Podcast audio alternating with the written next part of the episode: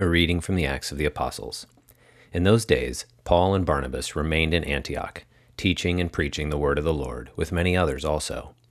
And after some days, Paul said to Barnabas, Come, let us return and visit the brethren in every city where we proclaimed the word of the Lord, and see how they are. And Barnabas wanted to take with them John, called Mark. But Paul thought best not to take with them one who had withdrawn from them in Pamphylia and had not gone with them to the work. And there arose a sharp contention, so that they separated from each other. Barnabas took Mark with him and sailed away to Cyprus, but Paul chose Silas and departed, being commended by the brethren to the grace of the Lord. And he went through Syria and Cilicia, strengthening the churches. A reading from the Gospel according to St. Matthew.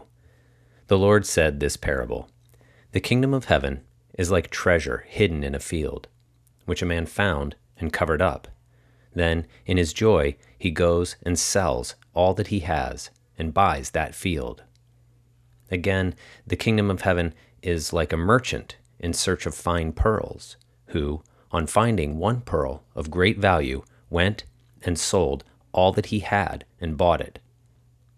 Again, the kingdom of heaven is like a net which was thrown into the sea and gathered fish of every kind.